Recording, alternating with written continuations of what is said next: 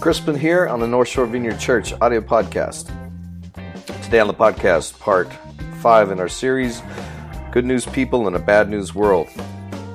We're going to be looking at one of the aspects of the gospel where Paul calls us the church the very temple, the dwelling place of God here on earth. So, what are the ramifications for this? Well, to answer that question, we're going to be looking at the book of First Corinthians kind of taking an overview of some of the things that Paul addresses with that church concerning being the dwelling place of God. So let's go ahead and head to the talk. North Shore Vineyard Church, downtown Covington. Thanks for listening.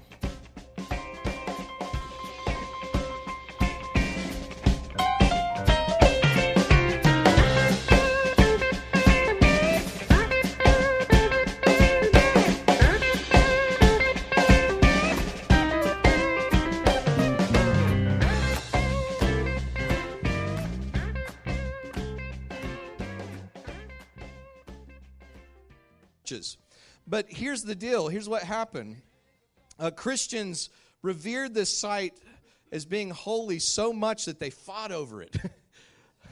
The, the, the, Greek Orthodox were fighting the, the Armenians. The Armenians were fighting the Roman Catholics. They were fighting the Coptics. And, and if you look back over the centuries, different groups would control this church building at different times. But the, the, the kind of sad, really sad thing is that under the Ottoman Empire, Muslim Empire, the Ottoman Turks, several hundred years ago, the, the, the Muslims got tired of watching the Christians fight over this building. and so they said, okay, look, if you guys can't decide who's going to run this thing, then fine, we're going to let you all run it. You get a piece, you get a piece, you get a piece, you get a piece. And so the church is divided up into six, diff, you know, between six different Christian denominations uh, Protestants are not represented there. These are like the old denominations going back to the beginning. Now, what is really sad, you can look this up on the internet. There is this thing called, if you just Google the immovable ladder. Have anybody heard of the immovable ladder before? The immovable ladder is this ladder that is placed in this one part of the church, which is actually a common area. Now, this is kind of the funny part of the, the Muslims, when they divided the church up among the Christian uh, different denominations, they said, okay, everybody gets a piece, but this one little piece over here is going to be a common area. So, in this common area, if anything's going to happen in this common area, you all have to come into agreement about this. So, the story goes about the immovable ladder, and you can find it there today, is that somebody put a ladder up in this one section of the church that was the common area in 1857.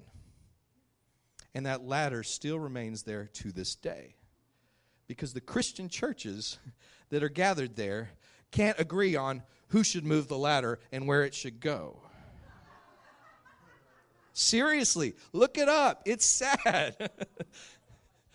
yeah, yeah, it's sad. I, I work there. Uh, and, and, and, I guess what it, what was really sad and disheartening to me is like, here we are at the at the spot that should be like the holiest spot in Christianity where Jesus was crucified. It should stand for love and humility and reconcil- reconciliation between humans and God and humans and one another. And yet, that very spot that should stand for that is the most divisive place for Christians on planet Earth. You know, it's really sad. You can actually look back over the last decade, and there are actual brawls, fights that break out there. Like they have to call the cops there's a there, like I think it was back in 2006. Six, the the Eastern Orthodox Church was having a festival there. And there's like a you know thousand people in this church with candles and stuff. And then some, I, I, don't know what started it. Some other group of Christians are in there. And then they get in a fight and they're fist fighting in a church during a religious festival celebrating what Jesus did. Do we have a problem? And so it was really kind of disheartening for me, like, you know, to see this, this amazing church building that is, is yet a sign of the divisions within the church. It's disheartening because what they did, but it's also disheartening because of the mentality behind it. See, Christians, among all people in this world, should say that there's no holy piece of one holy area in, in, on planet Earth anymore. Because of the resurrection, we Christians should say that the whole earth is holy. The whole earth is the promised land. It's not just this little physical, geolog- you know, geographical area in Israel. The whole world is the promised land. The whole world is holy. See, the good news is that God, uh, you know, under the Old Testament, the, the Jewish people believed that there was only one place on earth where heaven and earth intersected, where God's presence was manifest, and that was the, the, the temple in Jerusalem. But the good news for, for us Christians, what we believe is that God doesn't reside in brick and mortar buildings anymore. This building is just a shell, you know? There's nothing special about it. I mean, I like this building. God doesn't dwell in this building, He dwells where? In us. Now, this is revolutionary, people. Because whether it's, you know, Muslims, Jews, Hindus, Buddhists, everybody has sacred buildings all over the planet, even Christians. But, but, the, but the reality, the good news of, of, of, the, the, of the gospel is that there's no holy buildings anymore. We are the holy building. You and me together. We are the dwelling place of God's Spirit. And so I want to look at this aspect. We've been in this series called Good News People in a Bad News World. And today we're going to look at the book of First Corinthians, the whole book. And I'm going to try to do it very quickly. Um, you're like going, oh my gosh, you picked the wrong day to come to church. Can we lock the doors? I'm going to start with 1 Corinthians 3, where Paul introduces us to this idea of us being the temple of God. Paul writes in 1 Corinthians 3, verse 10, I think we've got it up there on the, yes, we've actually got scriptures on the screen today. Um, By the grace God has given me, I laid a foundation as a wise builder, and someone else is building on it. But each one should build with care, for no one can lay any foundation other than the one already laid, which is Jesus Christ. If anyone builds on this foundation using gold, silver, costly stones, wood, hay, or straw, their work will be shown for what it is, because the day, this is the day of judgment, will bring it to the light. It will be revealed with fire, and the fire will test the quality of each person's work. If what has been built survives, the builder will receive a reward. If it is burned up, the builder will suffer loss, but yet will be saved, even as though one escaping through the flames. Don't you know that you yourself are God's temple, and that God's Spirit dwells in your midst? If anyone destroys God's temple, God will destroy that person, for God's temple is sacred, and you together, or as we would say down south, and y'all are the temple of God. You together are the temple of God. How different would it be if in our relationships with one another in the church, we actually treated one another as the temple of God's Spirit. You want to talk about revering a holy place? I mean, you go to the Holy Land, people get all crazy, like, wow, Jesus stepped here. he turned water into wine in this place. This is this is Sea of Galilee. People erect shrines and they sell. You know, I was in Cana, which was where Jesus turned water into wine. Guess what they sell there? Wine you can get a bottle of wine made in Cana. Uh, I don't think it's probably as good.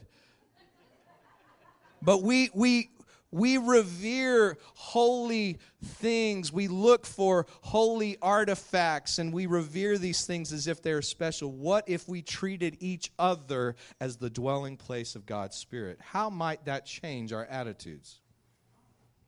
Oh, come on now. Paul is saying, don't act like you're just mere human beings anymore because you're not. You are the dwelling place. You are the temple of God's Spirit. You are holy because God's presence is in you, His Spirit's in you. See, this is what I love about Christianity. Christianity is not merely getting our ideas right about God. You know, it, it's not just like, oh, I've got good doctrine, brother, I'm going to heaven. No, it, it's not really about our beliefs so much as our relationship with God. We are invited to participate with the life of the Trinity, Father, Son, and Holy Spirit that existed before the world was ever made. We are invited into that by the very Spirit of God. We have God's Spirit in our lives. That's good news. So, Paul talks here. He says, Look, there's only one foundation that you can build on, and that's Jesus Christ. That's the only eternal foundation that there is. Uh, if you build on anything else, that ain't going to work. But what Paul says here is interesting. He says, on this foundation of Jesus, you can build with all kind of different materials. You can build with, with stones, you can build with, with uh, precious stones and metals, or you can build with wood, hay, and straw. He said, But the, the, the fire will one day reveal what every person's life has been built on that foundation. Now, in the Eastern Church, I love the way they put it, and I will I, I would agree with this, and we're going to get there at the end of this message today. The Eastern Church, they see the judgment of God as being the love of God. So one day, we will all stand before God, and the fire of His love will consume everything in our lives that is not made from the love of God. And that's probably going to be kind of a sad day for some of us because Paul says some of you are going to get in, but it's, it's just going to be like somebody escaping the fire. you know, like you're gonna you're gonna get it. You like like you're gonna realize there it is possible to build things upon the foundation of Jesus Christ that have no eternal significance whatsoever. Stuff that will be immediately burned up in the fire whenever we f- meet God. Or you can live in this world in a way that actually builds on the work of Jesus Christ through the love of God, and those things will pass from this age into the age to come. We can actually live in the reality of the age to come right now. We can build of those things. And Paul the way he goes on from this, he says, You are the temple of God. And he says, Anybody who destroys the temple of God will be destroyed. What is Paul saying? He says, You can live in a way that edifies relationships that builds community in the in the Holy Spirit. You can live in a way that builds other people up and where things grow into Christ, or you can live in a way that divides the community, that destroys the community of God, the temple of God. And if you destroy the temple of God, you yourself will be destroyed. Now, keep in mind, you'll, you'll still you'll still be saved but it's a path of destruction. It's not the path that, that God wants for us. You'll get into heaven by the skin of your teeth, you know, because you got the foundation of Jesus. But everything that you built on your life, if you're if you're if you're if you're building out of those materials, it will be destructive. So y'all follow what I'm saying?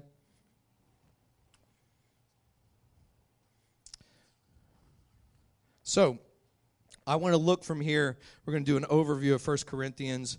We're going to look at a few of the things that destroy the temple, a few of the things that destroy community in the body of Christ, a few of the things that, that are anti the work that God is doing. So, we're going to do just kind of an overview of this and, and see these a few of these things. So, the first thing that, that Paul gets onto them about in 1 Corinthians 6 1 through 8 is. Um, wait, wait, wait, not 1 through 8. 1 Corinthians 3, uh, verse 1, Paul says, You are still worldly, for since there is jealousy and quarreling among you, are you not worldly? Are you not acting like mere humans? For one, when one says, I follow Paul, and another follow, says, I follow Apollos, are you not acting like mere human beings? So, so here's the problem in the Corinthian church. Uh, there were some people who were saying, Hey, I'm following Paul because Paul's writing the Bible right now. Like he's actually writing scripture. Like like we're gonna follow him. like he's got it together. And then somebody's like, dude, I know he's a good writer, but have you ever heard Paul speak? Dude. He's like boring, man. I mean, do you hear about that guy that was listening to him sitting up in the window and, and he fell asleep and he fell out the window and they had to raise him from the dead? No, man, we follow Apollos, man. Apollos can preach it down, man. When Apollos is speaking, man, you are on the edge of your seat. You're hanging on every word. And somebody's like, Psh, Apollo, dude, I follow Peter. Jesus said to Peter, You're the rock. You're going to be rocky, man. I'm going to build my church on you. We're following Peter. We're like going to build on the foundations of this rock. And so people are dividing into factions. And I know it's hard for us to imagine, but, but for a minute, imagine a situation in which people would divide over the, the, the teachers that they follow. I know it's hard.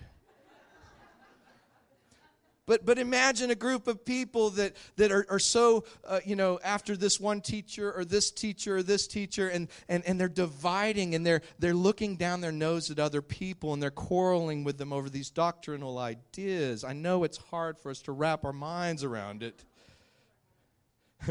but, but this is the first thing that Paul gets onto. And, and so Paul just says to him, he says, Look, Here's the deal. If you get anything from me or Apollos or Peter, then, then that's great. Just consider that the gift of God.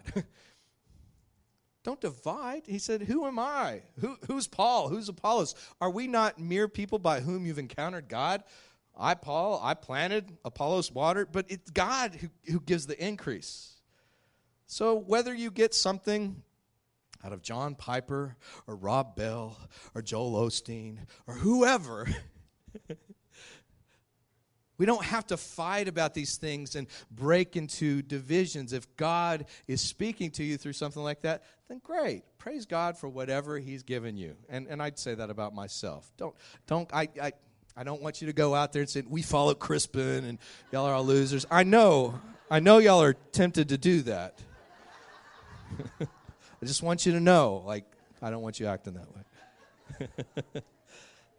Secondly, in, in 1 Corinthians 6, 1 through 8, he, he rebukes the Corinthian church for lawsuits within the church. He says, You guys are suing each other in front of people. Have you ever seen this? Like, like where there's lawsuits between major Christians, and it's just like, ugh. Just kind of leaves you feeling funky. And he says, Why are you going to court in front of the Gentiles, acting like you're just mere human beings? Don't you know one day you guys are going to judge angels? So Paul says, he says, dude, there's going to come a day where like you, you, guys, like you get to be the judges. Like, why don't you start acting like Jesus a little more right now? In fact, Paul says, why don't you just, if somebody's got something wrong with you, instead of taking them to court, why don't you just let them have it and trust God with your vindication? Why don't you just act like Jesus? Jesus didn't hold on to everything. He didn't fight for everything. He trusted his life to God. I know this is easier said than done, and if you're you're being wronged by another Christian right now, I don't want to make light of that. But but this is a source of divisions in the church. This is destroying the temple. From that he goes on to sexual immorality. 1 Corinthians 6, 12 through 20, he says, Flee from six, Flee from sexual immorality. All other sins a person commits are outside the body, but whoever sins sexually sins against their own body. Do you not know that your bodies are temples of the Holy Spirit who is in you, whom you have received from God? You are not your own. You were bought with a price. Therefore, honor God with your bodies. So, Paul was dealing with a group of people who, by the way, in, in Greco Roman world, uh, it was quite common to go to the local temple and find a temple prostitute. Prostitution was was not just, you know, something people did so much. I mean, they did, but it was actually attached to idolatry.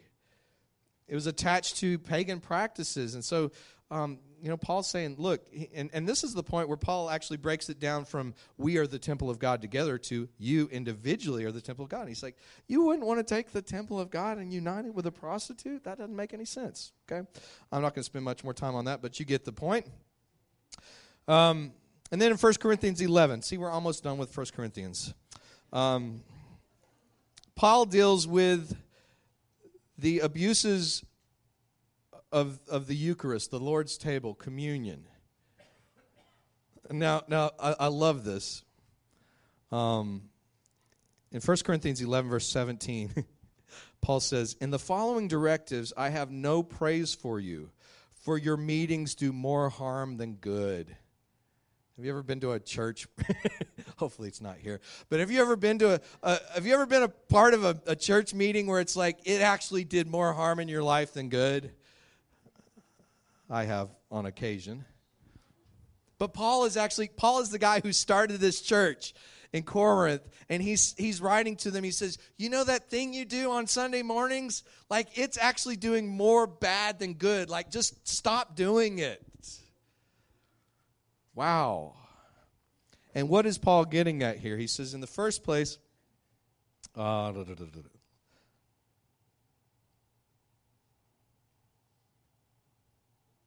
He says in verse 20, he says, When you come together, it is not the Lord's supper that you eat. For when you are eating, some of you go ahead with your own private suppers. As a result, one person remains hungry and, the, and another gets drunk. Don't you have homes to eat and drink in? Or do you despise the church of God by humiliating those that have nothing? What shall I say to you? Shall I praise you? Certainly not in this matter. What, what is Paul getting at? basically in the early church there was no church building. So if you were going to meet you would find some rich person in the church and you'd say hey we'll meet at your house. And so what would happen is the rich people would all show up to church on time and, and they would have what they would call a love feast. And um, they would just basically eat dinner together. It's a big potluck. And then they would have the lord's supper as a part of their dinner. But here's what's happening. The poor you know, blue collar guys and the slaves and the different people that have to work all day, by the time that they would show up at the house that night, everybody's full and drunk. and these poor these poor people that show up late, you know, when they can get there, they can't participate in communion because everybody else is fat and happy and loaded. and so Paul's going, dude, you are you are actually you're, you're not you're not very much showing the love of God. And, and, and, it's, it's amazing to think of communion as being this place of division in the church, and yet that's exactly what he says. So he goes on in verse 27. He says, Whoever eats the bread or drinks the cup of the Lord in an unworthy manner will be guilty of sinning against the body and the blood of the Lord. Everyone ought to examine themselves before they eat of the bread and drink of the cup. For those who eat and drink without discerning the body of Christ eat and drink judgment on themselves. That's why many of you are weak and sick, and a number of you have fallen asleep. Now, perhaps some of you have grown up in a denomination, a religious experience when it came time to take communion. I'm sure there are some of you who were scared to death to take communion because you heard this, this verse in the Bible. Um, that you know you don't want to drink judgment on yourself you know and, and, you need to get introspective and think of every sin. And i know i was that way you know i was like oh gosh did i confess enough sins? You know i don't want like this to to do something bad. But what is paul saying here in context? He says you're, you're drinking judgment on yourself because you don't discern the body rightly. What, what is paul saying you are not valuing who is the body of Christ? It's us. So Paul is, is, is not saying we just need to get real introspective and try to think of every bad thing we've done and, and, and, and, and you know personally individual lives no what paul is anchoring this in is there are people who are not getting to participate in this people are dividing in the church over anger and jealousy and suing each other he says you are not discerning the body of christ you're treating the people in the church as if they're mere humans you're not treating them as the dwelling place of God. And so when you take of the bread and the cup, you're actually bringing judgment on yourself because you're not living in that reality. We say this all the time when we take communion. The, the, the broken bread and the poured out wine are symbols that point to a greater reality that we would do this in remembrance of Jesus, not just take of these cups and, and, and the bread, but that we would be broken and poured out for one another. And you can only do that if you see other people as valued by God, if you recognize the body of Christ in your midst. If you're walking around like nobody else has the Holy Spirit and everybody else is just normal, um, then don't take this. don't take this bread. Don't take this cup. If you're unwilling to live in the reality of what Jesus stands for, if you're unwilling to value the Holy Spirit and other people, then don't take the bread and the cup this morning at the end of this service because it's not going to be a good thing for you. Then Paul moves on from there to 1 Corinthians chapter 12 verse 8 and he touches on the divisions of the spiritual gifts. Now, now the first, the church in Corinth was like the most charismatic church that we see in the New Testament. I mean, these these guys, when you read about it, like in, in 1 Corinthians 14, like when people come in, everybody's speaking in tongues. It's just crazy, hanging from the chandeliers. Uh, it's a wild group of people. And Paul is having to, to, to, to address how spiritual gifts have even become a place of division. Isn't this interesting? That very good things, like spiritual gifts and taking communion, that you can do those things in a way that does not build on the foundation of Jesus Christ. You can do those things in a way that are not edifying, that actually destroy the temple of God. It's possible. Anybody me? Okay. It's a quiet church up in here this morning, making me work too hard. Um, 1 Corinthians 12, verse 8, he says, To one there is given through the Spirit a message of wisdom, to another a message of knowledge by the same Spirit, to another faith by the same Spirit, to another gifts of healing by that one Spirit, to another miraculous powers, to another prophecy, to another distinguishing between spirits, to another speaking in different kinds of tongues, and still to another the interpretation of tongues. All these are the work of one and the same Spirit, and He distributes them to each of them just as He determines. See, here's the deal. In the church in Corinth, they were focusing on a couple of the really glamorous, you know, powerful gifts, you know, and they were they were getting like wearing tongues as, as a badge. Like, you know, if you got the gift of speaking in tongues, you're better than everybody else. God's bless you. And Paul is saying, no, that's not it at all. There's one body. And in that body, there are many different expressions. There are many different gifts. There's the gift of hospitality, the gift of wisdom, the gift of prophecy, the gift of tongues, the gift of healing, the gift of faith, the gift of generosity. These are all gifts. I can look around this church and I can say there are some people that have the gift of hospitality. There's some people who have the gift of administration. There's some people who are really gifted at prayer. I'm not really gifted at prayer. I mean, I pray, but some people, have you ever been around a person that's just gifted at prayer? Like, please pray for me. And what Paul is saying is our tendency sometimes is that, that the, the spiritual gift that, that we really want or we really think is the best thing, we want to make the whole body into that. Anybody ever see Monsters Incorporated? There's this little character called Mike Wazowski who's just basically an eyeball with hands.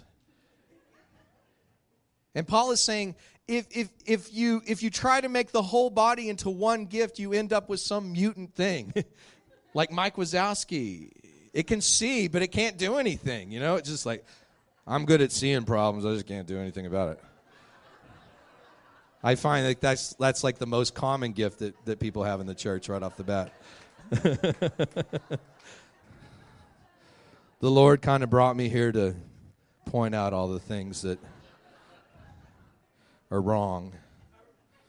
It's my spiritual gift. And so Paul is saying, look, in order for the gifts of the Spirit to be operating, we don't need to try to make everybody's gift the same gift. We need to realize that every gift that we have comes from the same Spirit. um, there are certain gifts that I just don't have unless God shows up. But you know i know certain people in my life when i when i face a certain issue i call them up because they've, they've got a gift from god. Now paul will go on to say in 1 corinthians 14 he says look seek seek spiritual gifts. There's nothing wrong with spiritual gifts. And he says i wish you'd all have them in fact on the gift of tongues which they were so fascinated with in corinth he says look i speak in tongues more than any of y'all. I got a plaque but he said, I'd rather just speak a, a, handful of words in a language you can understand than, than to just have a cacophony of, of, of foreign languages that nobody understands and they just come in and think we're crazy. Paul says, look, you know, speaking in tongues, it has its place. It's a, it's a good gift to have. But then he goes on from this discussion about spiritual gifts and he says, at the end of 1 Corinthians 12, he says, But now I will show you a better way a most excellent way.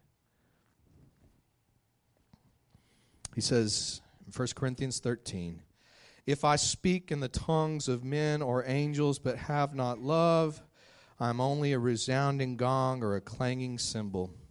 If I have the gift of prophecy and can fathom all mysteries and all knowledge, and if I have faith that can move mountains but do not have love, I am nothing. If I give all I possess to the poor and give over my body to hardship that I may boast, but do not have love, I gain nothing.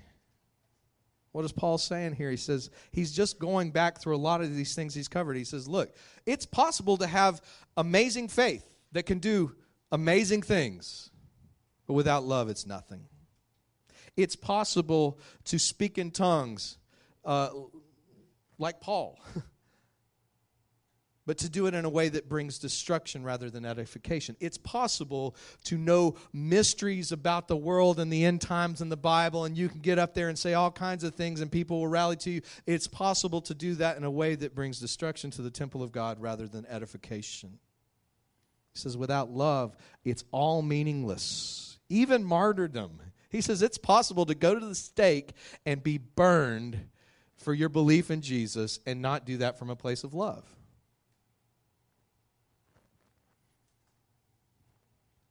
He goes on to say, But love is patient, love is kind.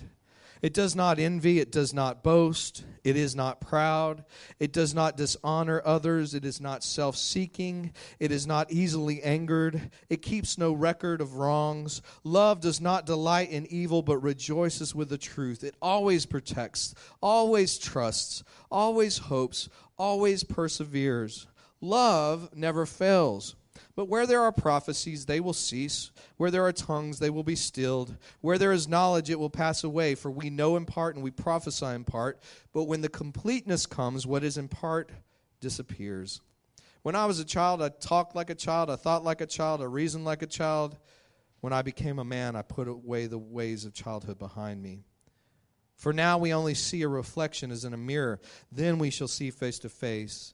Now I know in part, then I shall know fully, even as I, even as I am known. And now these three remain faith, hope, and love. But the greatest of these is love. See, Paul is saying here, from the, from the beginning of the book to the end of the book, he says, if you want to build something on the foundation of Jesus Christ that will survive from this age into the age, of com- age to come, let it be built in love because love is the only thing from this age that is going to remain in the age to come. He says, even tongues and prophecies and knowledge, at some point where there's going to be no need for them. Build your life on the things that matter. And so basically, what Paul is getting at here, he says there is a way to live your life that edifies the community of God, that sees the Holy Spirit in other people, that, that encourages other people, that suffers long with other people, that believes all things, that's patient with all things. There's a way to live. And when you live in that, you are building on the foundation of Jesus Christ with something that is eternal. Only what we do that is motivated by the love of God will remain, will survive this fire, so to speak. And this is where we must understand that being good, good news people is not simply a matter of right ideas about God or of having spiritual gifts or of taking communion. It is a matter of treating our relationships with one another as holy because they are. See, this is where it gets real in our lives. Because if I've got an issue with Shane, and I just go and talk to all you guys about how much I don't like Shane and what he did to me. And I go around town and, and I run his name into the ground. I let bitterness and resentment get in my heart towards Shane because what he did. If I do that, I'm destroying the temple of God. I'm not valuing him as holy. But if I see Shane as, as one who has the Holy Spirit, who's the very temple of God, and I treat him as holy, then what's that mean for me? It means I've got to work through my stuff with Shane because I see what's going on between us is holy. You get what I'm saying? We can't just walk around like we're mere human beings. We have to treat each other as holy. You want to look for a holy place? It's right here in us. You know, when I look around over the last month, I am truly filled with joy at what I see the Holy Spirit doing in our midst. I got to tell you, every week in my conversations with people in the church, I see the Holy Spirit doing amazing works in people's lives. I mean, I see, I see their lives being transformed to look like Jesus. And most of these things, most people, and I, I would say even of myself, you know, several years ago, I'd say, ah, it doesn't look spectacular enough. I want to see the spectacular looking stuff. But what, I, what, what, what I'm seeing is, I'm seeing in just the everyday, ordinary things of life that people are experiencing the transforming work of the Holy Spirit in their life. Now, the truth is, I pray for people to be healed quite often, almost every week, and I don't see as many people healed as I want to. I'd like to see more of the, the, the, gifts of the Spirit operating in a powerful way. I'd like to see that. But, it, but at the end of the day, I do see very encouraging things because I see true love of Father, Son, and Holy Spirit being poured out in our hearts. And I see it changing people. And that to me is the evidence of the Holy Spirit at work in His temple. So today, we're going to close by taking communion. I'd like to invite uh, the band back up here.